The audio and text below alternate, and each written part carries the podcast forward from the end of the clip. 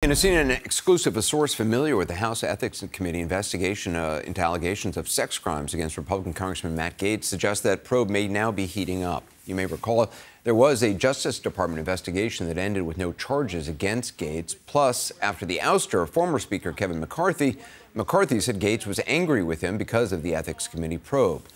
Joined now by CNN legal analyst and former federal prosecutor Jennifer Rogers and by our chief legal affairs correspondent Paula Reid, who helped break this story. So, what more have you learned about the what the ethics committee is doing? So I've learned that the ethics committee has done a new round of outreach, and they have reached out to this woman who was still 17 when she allegedly had sex with Congressman Gaetz. They've also reached out to the Justice Department seeking materials from its years long investigation into the congressman. Now, the investigation into the congressman actually began under Trump appointed Attorney General Bill Barr. Went on for several years, expanding beyond the allegations of just sex with this underage girl to also look at possible sex trafficking, uh, possible lobbying violations, as well as obstruction of justice. But last year, we broke the news that he would not be charged. They did not pursue charges. And in response to the fact that the Ethics Committee is looking into what DOJ did, as well as reaching out to this woman, the congressman told us, quote, those allegations were not true, have not been true, and the people who spread those lies have been exposed, indicted, and imprisoned.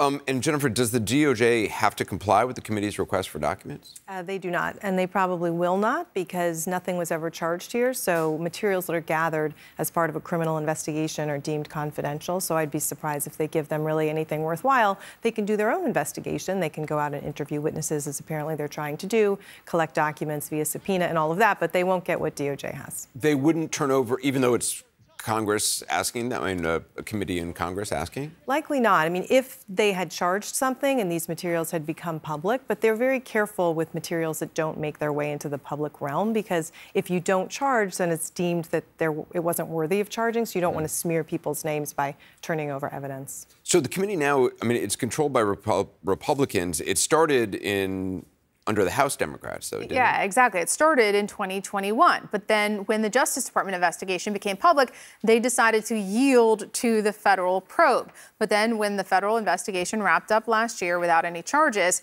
this was revived.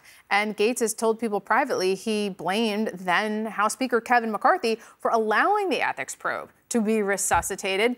And McCarthy has said publicly that he thinks Gaetz' frustration over this ethics probe is why he led the push, right, to get McCarthy out of the speakership. But you see, even in a post uh, Speaker McCarthy world, this investigation not only continues, but it appears to be ramping up. I want to ask you about the, the E. Jean Carroll civil defamation trial in New York. The former president's going to be back, or expected to be back in court tomorrow. Is he going to actually testify? That's a great question. So my sources tell me that he is still expected to testify. But Anderson, we've seen this before, right? Where they get right up to the last minute and then for one reason or another, he decides not to. But what we've seen so far in this case is he and his legal team, they've been trying to use it to amplify this idea that he's the victim of an unfair system.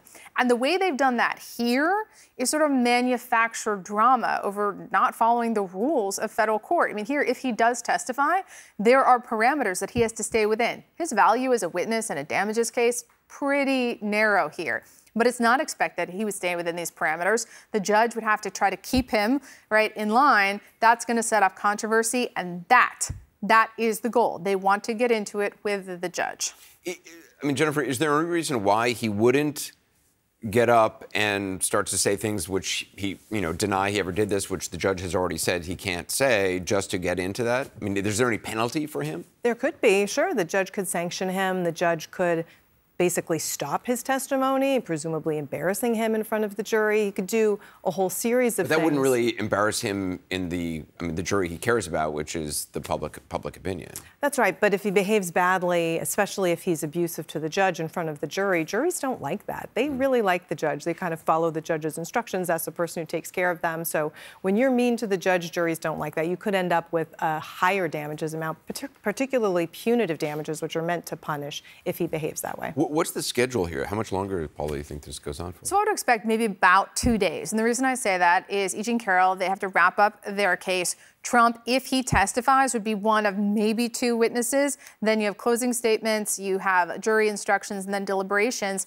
If you remember the trial back in the spring, that was far more complicated because they were also considering allegations of sexual abuse, defamation, and damages. It's just about damages. Exactly. This is just about damages. Back in the spring, it only took them a few hours. I remember sprinting several blocks to get there uh-huh. to the camera for that verdict. So here, it shouldn't take them that long because this time they're just focused on damages. So I wouldn't expect this to go beyond just a few days. But we also have this lingering question of what delayed this? How's that juror doing? Does anyone have COVID?